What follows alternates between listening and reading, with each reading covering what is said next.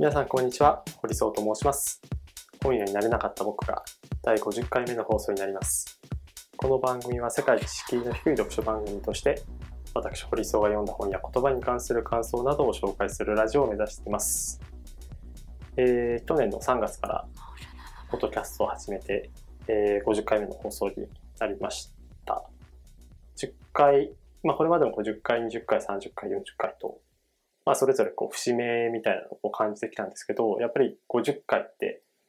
霧のいい数字で、えー、まあ、毎週欠かさずに配信してきたことが、まあ、こう50回という感じでこう放送重ねられたことが、まあ、やっぱりこう感慨深いなと思っております。で、えっ、と、今日は、あの、最後に、えー、お知らせがありますので、えー、ぜひあまりこういうお願いすることはないんですけど、最後まで聞いていただけると嬉しいなと思っています。あのー、なんか、変外時代みたいなことを僕は結構最近の風潮で思っていて、あのー、なんかやっぱこう何かを好きになったりとか、えー、何か、推しという言葉ありますよね。推薦の推とかってこう押す、推し面とかっていう言葉があっるんですよね。で、あの、僕も好きな佐藤直之さんのファンベースという本は、本当にマーケティング上の、まあなんか、あのこれまでのマーケティング誌の中でもすごく画期的な本だなと思っていて、で、それをこう体系的に、まあ、ファンベースという本でこうまとめて、で、佐藤直さん自身は、ファンベースの会社もこう作るぐらい。で、それは、あの、僕自身もこう、企画とかマーケティングをこうやっていた人間としては、すごく納得がいくし、こういうふうに、あの、ファンをこう大切にしていくっていうのは、正しいアプローチだとは思っております。という前提のもとで、えっ、ー、と、なんかこの変外自体、これを逆に僕は結構危険な時代だなというふうに思っています。で、何かというと、えー、まあ、好きになる推しメンとかっていう存在があると、そこにこう、ひとたび好きになると、やっぱりこう好きじゃないものに対するうん攻撃であったりだとか、なんかこう、好き以外のものに対するこうハイターな心が結構生まれるんじゃないかなと思うんですよね。あのー、結構こう恋愛リリアリリアリティショーとかでも結構あって、なんかバチェラ、バチェラージャパンのシーズン3かなもうそれはもう、あなたの推しメンは誰だみたいなのをこう本当放送する前から、あのー、こう番組側が決めさせていて、で、割とこうゲストであったりだとか、ハッシュタグみたいなのがあったような気がするんですけど、なんかこう、顔と、うん、ちょっとしたこう、1分間程度の VTR を見て、うん、私はこの人をしますみたいな、こう決めるっていうんですけど、いや、すごく危険というか違和感を僕は感じてしまうんですよね。あのその時やっぱ直感的にこう好きだって感じる心ってもちろん大事なんですけど、それをなんか、あの、いいなって思う感覚と、好きだっていうふうにこう決める。割とこう視野が狭くなることだと思うんですよね。好きじゃないものに対してそれが見えなくなったりするっていうことが。それはすごく危険だなって思うし、あの、その好きなものが攻撃されたりとか、なんか、えっ、ー、と、好きじゃない人たち、あるいはこう第三者が、その人をこう、例えばこう泣かせたりとか、あの、傷つけたりするみたいな時とかに、すごくこう、自分がこう傷つけられたような感覚になってこう反発してしまう。みたいなのは、なんかやっぱちょっと怖いというか、まあ自分が当然傷つけられたりとか、自分の家族とかが、あの、攻撃されたら当然こう、そこに対して対抗策練らなくちゃいけないんですけど、実際こう面識もなくてうん、あの、いわゆるこう赤の他人が攻撃されて、なんか自分がこう攻撃された感じになってるっていう状態ってすごく、まあこれって別に、あの、今に限らず、なんかこう、好きなアイドル、タレント、スポーツ選手の時から、まあそういう感覚があったと思うんですけど、割とその好きになるタームが、こう、どんどんどんどんこう短くなっていって、うん、それはなんか、すごく危険だし、あとはなんかですね、こう好きじゃなくなった時の、その反発も結構怖い。なんか裏切られた時の、あのー、憎しみに変わったりとか、なんでこんなの好きになってしまったんだっていう、逆にそのファンだった対象に対してこう攻撃してしまうみたいなのは結構怖いなっていうと、で、何が怖いのは、その、まあ、さっきの言ったこととちょっと重複してしまうんですけど、なんかこう判断する軸がその人になっちゃうっていうのは結構怖くて、あのなんかその人のことを背景もよく知っているし、ストーリーも分かっているんだけど、その人がなんかちょっと、あの道に外れたというか、例えばこうジェンダー的な発言をしてしまったときに、いや、この人は、あの例えばこう、それが指導者であったら、あのその、指導してる対象に対してすごく熱心にこう指導してるであったりだとか、えー、なんだろう、こう、指導者としてすごく心熱い、ハートが熱い人だみたいなことで、で、そういう事情を知らない人たちが何こう、やいや言ってるんだみたいな。だけど、これが多分、その自分が全く違う状況で、あの、自分というかその対象が全く違くて、あんまりこう関心をもともと持ってない人であったりとか、あるいは逆にそんなに好きじゃないみたいな人だった時には、やっぱりなんかこう違和感を感じちゃうと思うんですよね。なんかこう好きな気持ちがやっぱ強すぎると、なんか本質を、本質が、本質そのものがこう判断軸になるじゃなくて、その人のこう価値観が判断になるんじゃなくて、その人をまず擁護しようっていう前提から始まってしまうので、それはちょっと危険というか、これはもう時間を含めてなんですけどね。なんか僕は、あの、北京オリンピックに2008年行ったことがあって、その時にオリンピックすごく楽しかったし、なんかこういうお祭りが日本でもあったらすごい最高だなっていうことは思ってるので、まあちょっとコロナ禍で実際にこうやれるかどうかがやっぱ難しい中で、まあチケットも買ってますし、それキープしてるんですけど、まあなるべくやっぱり見たいなってやっぱ思いは強いんですよね。その、スポーツ自体も好きだし。だけどなんかそこが思い入れありすぎると、うん、まあど、どれぐらい何がリスクなのかっていうことは、あの、議論、いろんな観点であの、叫ばれてますけど、リスクが大きい。あるいはそんな大したことないっていう、まあ、いろんな意見ありますけど、まあ、そこはさておき、なんかこう、オリンピックそのものが、例えばオリンピック・パラリンピックそのものがこう好きだっていう前提のもとで、なんかやっぱ思考を巡らせると、ちょっとこう歪んでしまうんじゃないかなっていう。で、別にあの好きになること、もう何か好きになることは別に悪いことじゃないんですけど、なんか昔は結構長い時間をかけてその対象が好きになるというか、僕村上春樹さんの小説が大好きですけど、やっぱりなんか、まあもちろんこうなんか風の滝系を読んで衝撃受けつつ、1973年のピンボールとか、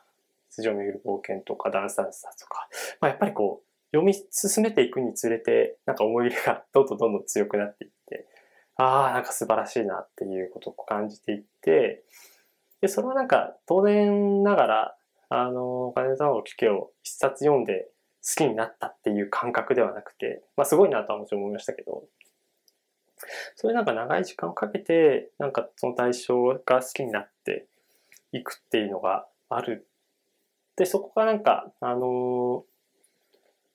だんだんだんだんその人の、その人というか個人のこうアイデンティティみたいなとこにもこう直結していくやっぱそこの時間みたいなのは結構重要じゃないかなっていうのを思ってるので、なんか今、最近のこの何かこうファンになる、推しを決めるっていう風潮はちょっと違和感があるし、あの、さっきのファンベースみたいなところも、あの企業側が、こう、ある意味悪用してしまうと、やっぱこう好きになってくれっていう、あの、アプローチをこう取っていくんですよね。好きになってもらいたいので。好きになってもらった方が、あの企業にとってはメリットがきいので、なので、そういうふうに、あのすり寄ってくるわけですよね。こう、嫌な言い方をすると。で、そこなんか、あの安易に飛びついてしまうと、やっぱりこう抜け出せなくなってしまうみたいなのがあるので、ある意味こう好きとか好きじゃないみたいなのを早期に決めすぎずにっていうのは結構重要なんじゃないかなっていう。あのだいぶ長く語ってしまいましたが、まあ50回放送、50回目の節目の放送なので、多少ちょっと僕自身の意見を述べさせてもらえたらなと思ってます。で、なんかこの話は、あのー、僕が去年かな、去年か一昨年かわかんないですけど、こう、ノートに押さないでっていう、えー、タイトルのノートをこう作った、あの、書いたので、もし、えー、時間というか、ある方は読んでいただけると嬉しいなと思っております。はい。ということで、えっ、ー、と、本日紹介する本は、あの NHK のテキストです。100分で名著というもので、えー、ピエール・ブルデューの、えー、ディスタンクシオン。で、これを書いたのは、えー、社会学者、立命館大学大学院教授の岸政彦さんのこう解説という感じです。で、この本を今日は紹介したいなと思っているんですが、あのー、100分で名著は結構好きで、あのー、多分ファンの方もいると思うんですけど、僕はなんか、あのー、読んだら、あ、読んだらというか、テレビを見たりとか、そのテキストを読むと、やっぱりこう、勉強になる。もう分かりやすくこう教養ということで、あの、すごく自分のためになるんですけど、なんか、テキストを先に読むのか、テレビを先に見るのか、あるいはこう、現状をまずはこう挑戦してみようみたいな 形が結構こう迷って、あの、見ると絶対勉強になるんですけど、あの、例えば去年の放送で言うと、あの、放送そのものを見たのって、多分カントとか、ああと、神のペストとか、意外に少なかったりするんですよね。なんか、無駄にこう取っといてしまうような感覚があるので。で、僕、ブリデューも、あの、表紙を見るた時に、あの、私の根拠を開示する。うん、安直な幻想に逃げず、現実を直視するための社会学。で、ちょろっとこう読むと、あなたの自由って何だろうかっていうことをこう書いてあって、これはなんかすごく絶対好きだなって思ったので、ちょっとこう、あえてこう読まずにというか、テレビを見ずにこう待ってたんですけど、あのー、存続ずっとしていたものを、ちょっとやっぱ読んでみたいってことでこう読んだら、もう案の定、ドハマりしてしまいました。なんか、すぐ好きになるなって言っといてな、なんですけど、本当に面白くて、あの、夢中になってこう読んでしまって、なんかこう誰かとこの、まあ、ブリでまだ現状は、現状も結構熱いっていう話なんですけど、まだ現状読んでない状態ではあるものの、この100分で名著のテキストに書いてあること、そこでこう、とは、あの、投げかけられている問いについて、いろんな人と語り合いたいなっていう衝動を受けたという感じです。で、えっ、と、何が書いてあるかっていうとですね、あの、結構さっき前段でこう話したことと重複するところもあるんですけど、まあ、まず、このディスタンクシオンという意味は、えっ、ー、と、こう区別っていうことなんですよね。うん。えっ、ー、と、フランス語で区別を表すで、英語だと、あの、差とか、弁別とか卓越とか、まあそういった意味も含むということになっています。あの、で、大きくテーマをあの簡単に説明すると、えー、趣味、趣味の話ですと。で、趣味や思考という個人的な領域がいかに社会と結びついているか。自分が好きで選び取った、えー、区別したはずの趣味が社会構造によって傾向づけられている。なので、まあ、趣味ってこう自分の自由意志でこう選んでいる。つまりこう自分の自由とかなり密接度が高いですけど、実はそんな、あのー、自分の意思でこう選んでるものないんだよと。だからそもそもこう自由に選んでるわけじゃない。じゃあ自由って何なの？っていうことが割とこう書かれているというか、こう問われている内容になります。で、えっと、社会学、フランスの社会学で割とこう高い教育を受けたあの著者のブリューズなんですけど、もともとはあのそんなにこう、あのエリートにありがちな、こう、家庭環境を育ったわけじゃなくて、割とこう、東北に恵まれてはいなかったと。だけど、この、もともと頭が良かったので、えっ、ー、と、非常にこう、権威ある大学でこう、社会学を学んでっていうことで、えー、キャリアこう、まあ、学問のキャリアを歩んでいくんですけど、まあ、こう戦争にこう出向くことがありましたと。で、あの、近くのアルジェリアにえー、出世するわけなんですけど、まあそれが兵役が終わった後も、まあ、この国をもっと知りたいという、まあ社会学者としてのこう知識をこう目覚めて、えー、アルジェリア社会についての調査、こう執筆をスタートさせると。あのー、あの研究者と一緒にアルジェリアの農民の生活とか親族構造とか、まあ、すごく、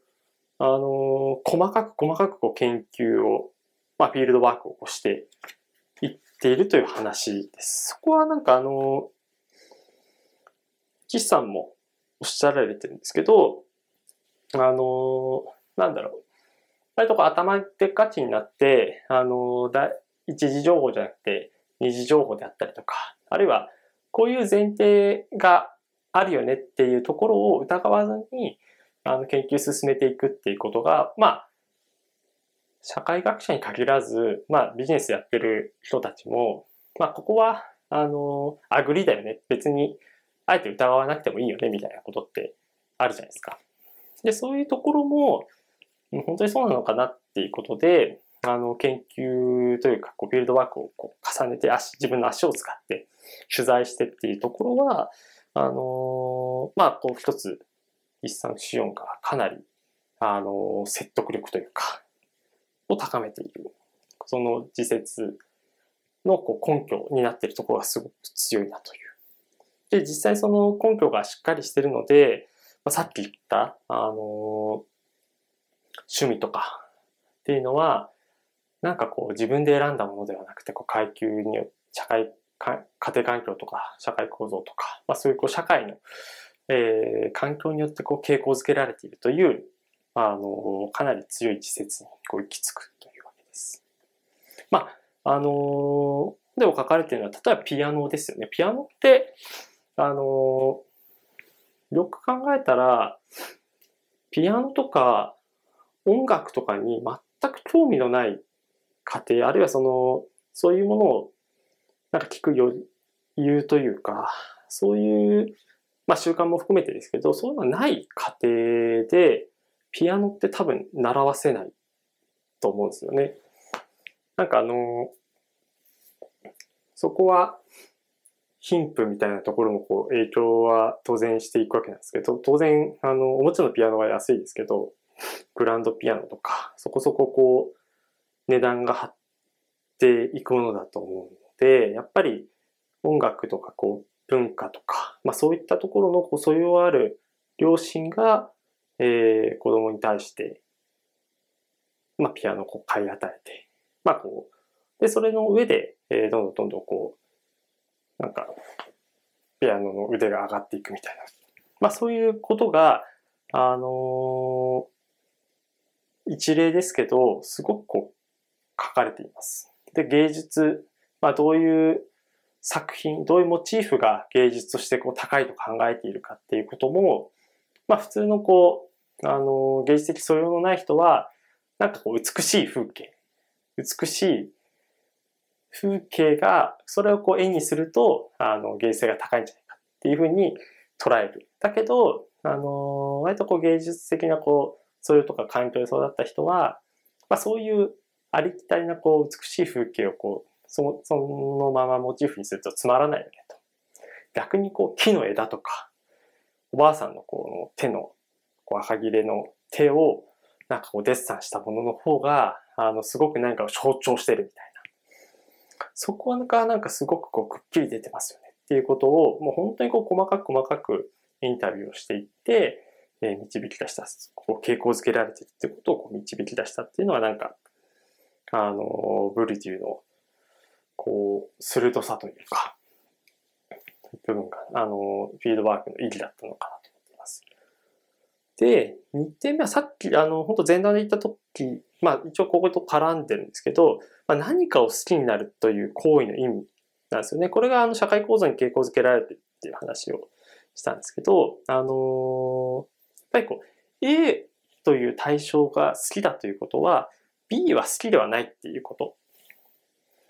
で、これはなんか多分異論があると思うんですよね。まあ A が、A がもちろん好きだけど、B も好きだよねっていう。だけど C は好きじゃないかもしれない。少なくとも、すべてのもの、すべての対象のものを同じ強度で好きになることはできないですよっていう。うん。それはなんか、めちゃくちゃ共感して、なんかこう好きになるっていうことは、その好きじゃない。まあ僕は例えば野球が好きなんですけど、じゃあサッカー同じぐらい好きかってそんなことはないし、あのー、例えばラグビーとかアイスホッケーとかは高校大学でやっていたので、割とこう好きな部類なんですね。でもなんかサッカーは、サッカー見ますし、あのー、なんか海外とか行って、あの、海外サッカー見るぐらい、こう、ミーハーではあるんですけど、なんかこう、日常的にこうサッカー見るってことはあんまりないなと。で、なんかこう、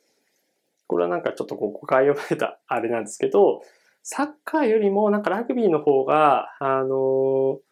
運動性が高くて好きだなみたいなことはやっぱ思ってたりはするんですよね。そこになんか好き嫌い、好き嫌いじゃなくて、好きに関するグラデーションは確実に存在しているんですけど、なんかその、まあそれもなんで好きなのか嫌いなのかっていうのはこう傾向性っていうことにこう紐付けられてはいるんですが、そもそもその何かを好きだっていうことは何かを好きではないっていう、そういうなんか視点っていうのは今まであんまりこう持っていなかったというか、こうしっかり言語化してくれたんだなっていうことを気づきました。なので、さっきは前段のとこにも言いましたけど、なんかやっぱりいろんなものに対してこう愛があった方がハッピーかもしれないけど、逆に、逆なことを言うと、いろんなものに愛を注ぎ込む、完璧に同じぐらい注ぐこと、博愛みたいなことってやっぱりなかなか難しくて、か何かを好きになるってことは、好きじゃないものを決めるってことだと考えると、逆説的ですけど、何にも好きじゃないとか、好きまでいかずにこう、ほどほどに付き合う、ある程度のこう、距離感で付き合った方が、あのー、なんだこう、フラットにこう物事が見れるみたいなことはあるのかもしれない。なんか、あのー、本当に村上春樹さんの例で言うと、村上春樹さんやっぱ好きなんですよね。好きで、どの作品もやっぱりなんかこう、いいところというか、まあ、作品によって強弱はもちろんありますけど、基本的には好きだっていう、どれも面白かったっていうことにしたがっちゃうんですけど、まあ冷静に考えると、やっぱり、あの、作品によって、あ、これはなんか読みづらいなっていうものも存在するんですよね。だけどやっぱりお金を払ってこう本を買って、あの、それなりに長い時間を、その読書にこう集中した時間みたいなところも、あの、鑑みると、やっぱりこう、もったいないなって今後たくはないので、で、かつ、もともと好きなものだっていうこともあるので、なんかこう、これは読みづらいけど、こういういい点が、美点があるみたいな。それはまあいいことではある、なんか喋ってて矛盾するいいことではあるとは思うんだけど、なんかその作品の良し悪しみたいなものとか、なんかこう自分の審美眼を磨くみたいなことを考えたときに、あんまりこう好きだという感情って、あの、プラスに働くとは限らないなっていうことはなんかこう、自戒を込めて、えー、なんか頭に留めておかなくちゃいけないのかなというふうに感じた次第です。で、3点目が、あのー、割とこうまとめのところなんですけど、人がどういった傾向性を有してるかっていうのは、なんかやっぱり、えー、どうしてもこう存在しますよねと。だからなんかこう、統一するような考え、傾向には至らないんだなっていうことを、まあすごい残酷というか、うん、なんかこう世界平和とか、なんかみんなが同じもの好きになったらハッピーだよねみたいなことにやっぱならないというか、やっぱオリンピック、パラリンピックの問題も、スポーツが好きな人はやっぱり、えー、そこをこう前向きに、スポーツそのものをこう前向きにこう評価する。バックスポーツでこう感動するよね、みたいなことをこう考えやすいんですけど、やっぱそんなスポーツが好きじゃなかったりとか、なんかこう、オリンピック・パラリンピックという組織の、に対するなんかこう、うん、不信感みたいなのがある人にとっては、やっぱり、オリンピックを見て、あの、素直にこう感動することが、まあ、素直に感動することできないっていうか、まあ、あの、ちょっとこう、うがった目で見てしまうっていうのは、どうしてもある。で、そこが、あの、なんかお互いが、いや、そんな、あの、斜め車に構えなくてもっていう意見もあるし、いや、なんでそんな、あの、こんな意義が満たせない大会に対してそんなにこう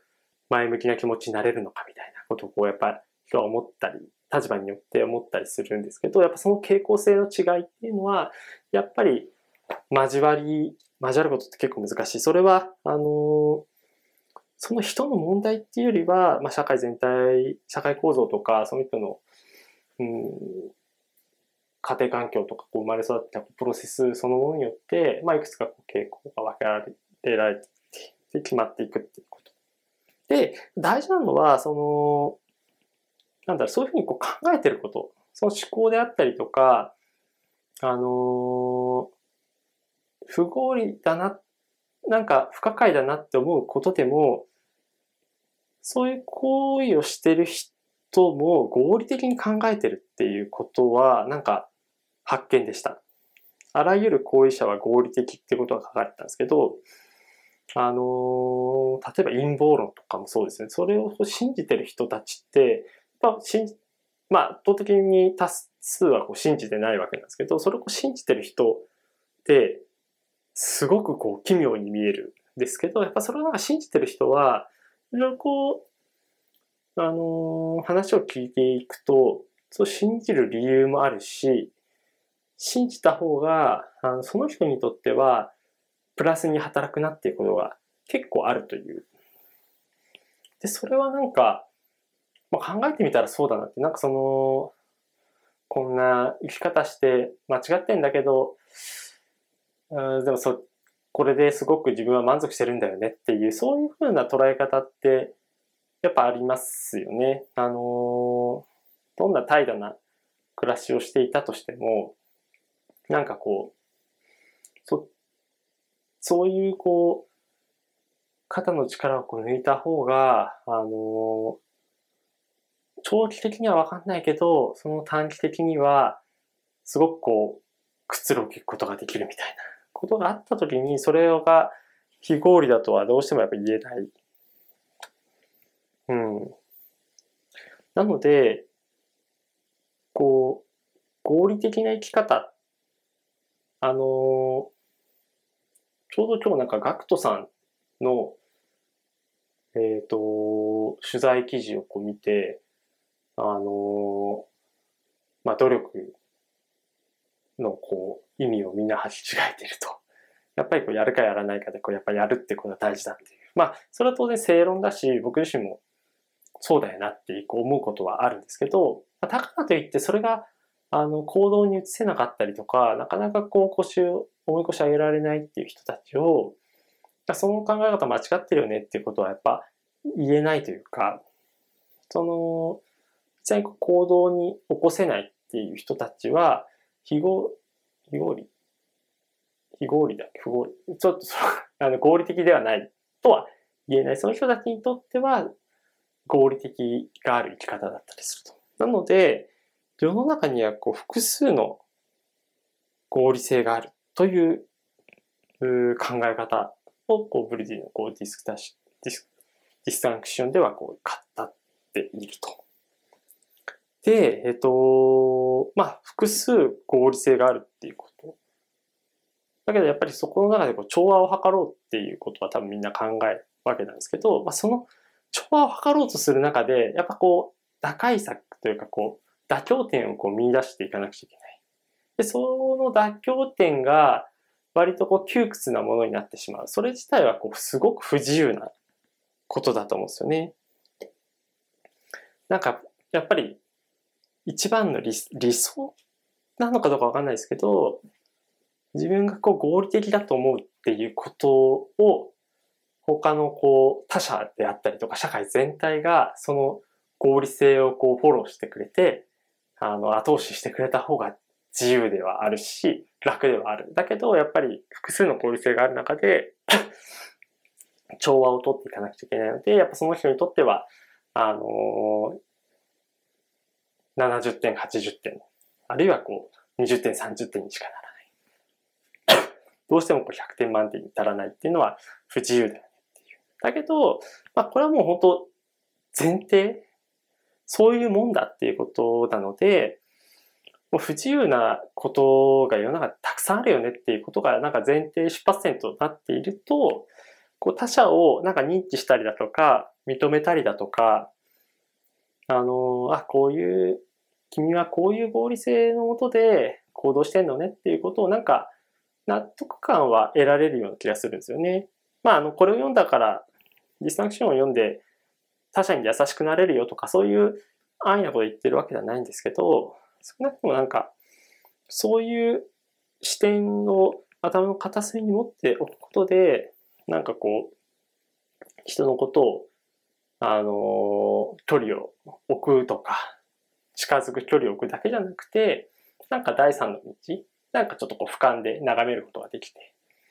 うん、接し方ちょっと変わるかなっていうことはあるんじゃないかな。まあそれがなんかその、好き嫌いを超えてもうちょっとこう上のレイヤーで、えー、観察できるっていうこと。で、それをこう、ブリデューが、あのー、見出した一つの、結論。か、決定論者っていうふうに批判されることもあるんですけど、そういう、その専門的なところの解釈はさておき、まあ、この100分で名著で書かれていることは、割とこう不自由を知ることで、えー、まあ自由ということの、まあこう、ありがたさというか、このポイントは少なくとも自由だよねっていうことを知るとなんかハッピーというか、こう不自由が前提なので、その中でこう自由度があったり、自在度があったりっていうポイントがなんか見出せたらすごくいいことだよなっていう。なんなんかそういうことをすごく実感しました。で、なんか本当にここに書かれてる例がいろいろ面白くて、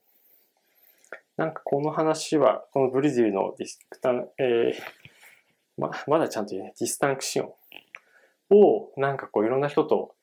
ちょっとこうなんか読み合わせみたいなのをしたい願望がなんかこう日に日に高まっていく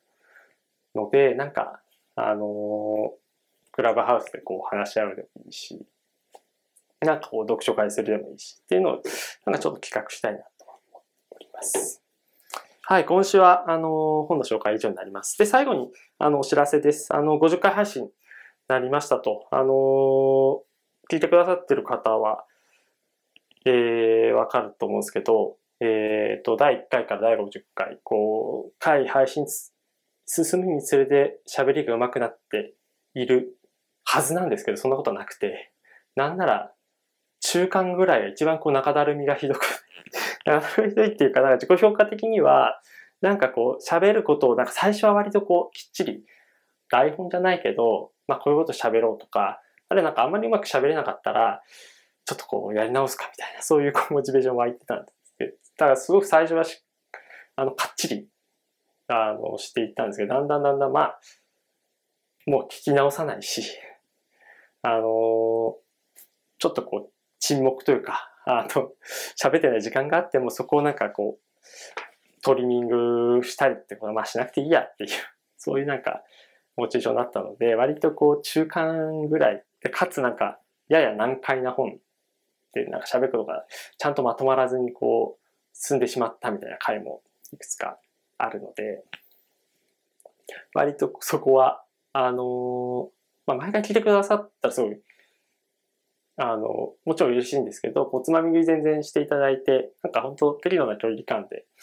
あの、楽しんでいただければなと思っているので、あの、まあ、当たり会というか、聞きやすい会に当たっていただけると、あの、ラッキーなんじゃないかなと思っていますが、まあ、全然喋りはうまくなりませんと。まあ、こういろいろ意識することとか、あの、選書の方法とか読み方とか、なんかやっぱさっきジェンダーちょろっと出てきましたけど、あの、50回やって、女性の作家の方は、多分8冊ぐらいしか選んでないですやっぱ、普段から本選ぶときにも、その辺のなんか同じ性っていうところはなんかちょっと意識しちゃってんだなっていうことにこう気づいたりして、なんかこう自分のこう視野の狭さとかにも繋がってんじゃないかなっていう。まあなるべくこう、フラットにこう行きたいなと思ってる。そういうことにこう気づいたりとか、まあなんか、本を紹介してその内容のことを考えるってことはなんか自分のインサイトにこう向き合うっていうことでもあるような気がするので、なんか配信でなんかこう、うん聞いてくださってる方のことをなんとなく想像はもちろんするんですけど、なんか極端なことを言うと自分に対して喋っ、自分自身にこう語りかけてるというか、自分の過去の自分であったりとか、あるいはなんか未来の自分であったりとか、あるいはもう本当喋りながら、自分となんか対話しながらこう喋ってるみたいな感覚もあったりとかして、なんかそういうこう不思議な感覚を持ちつつやっています。で、えっと、お知らせは、あのー、2つあります。NHK のこのテキスト100年名著、まあ、本なのかっていう話なんですけど、あのー、この本を、まあ、あの、100分で名著は毎月、あの、新しい本を紹介していくので、えっ、ー、と、月に1回、必ずなんか、あの、100分で名著の回を入れたいなと思っています。やっぱりなんかこう、すごく読みやすいし、あの、式というか、やっぱこう古文とか昔の本とかすごく読みづらいんですけど、やっぱこう、前回あの出口原木さんの本も紹介しましたけど、やっぱり歴史からこう学ぶことってすごく多いなと思うので、なんかその名著からあの普遍性みたいなのを、なんか僕自身ももっと救い取りたいなっていうこともあるので、100分で名著の、えー、とシリーズ化みたいなのをこれからあのやっていきたいなと思っています。それが1点です。で、2点目は、あの50回放送を経て、えー、新しいチャレンジをしたいなと思っています。で、それは週2回配信することです。あの、週1回配信するのも結構こうアップアップで、あ、やばいやばい、もう前日だみたいな。あるいは当日の朝になっちゃったみたいなことも、えっ、ー、と、正直あるんですけど、あのー、週2回やります。で、これはですね、あのー、なんか、週1回、こう、普通にこう、全然フリーランスも何でもなくて、あの、企業にこう勤めてる人間としては、やっぱこう、日、平日の営業日の時間の使い方はやっぱりこう、仮、あの、自由度というか、まあ、好きで仕事やってるのでいいんですけど、あんまりこう、個人の、あの、プライベートの活動まではこう、いかないんだが、あの、なんで結構その、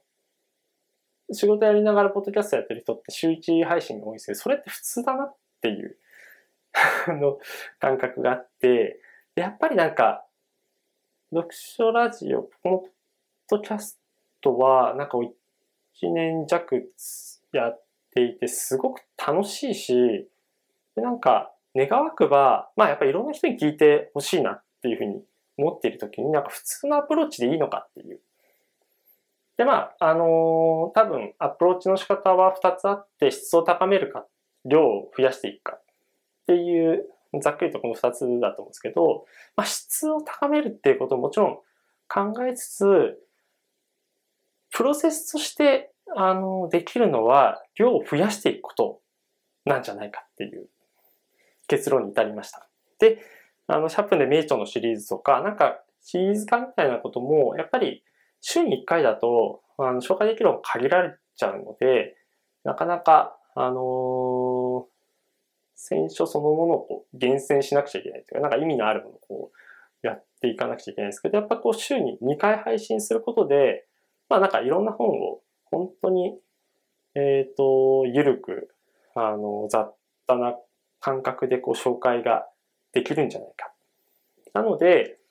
あの、毎月木曜、毎週木曜日16時に配信している回は引き続きやって、えっ、ー、と、もう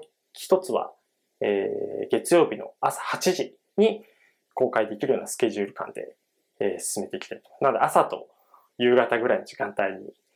月曜朝と、えー、木曜夕方にこう配信できるようなスケジュールでこれからはやっていきたいなと思っている次第でございます。ぜひ、えお付き合いいただけると嬉しいです。はい。ということで、ちょっとお知らせと、なんかこのブルデュー、ブルブルデューにちょっとドハマりしてしまっている、いたこともあって、えー、ちょっと今日は40分を超える、えー、配信になってきましたが、また、えっ、ー、と、次回からは、えー、20分程度で配信できるように、1回回の放送を注意していきたいなと思っております。はい、ということで、来週じゃ、まあ来週か。来週も、来週というか次回放送もお楽しみください。週2回頑張ります。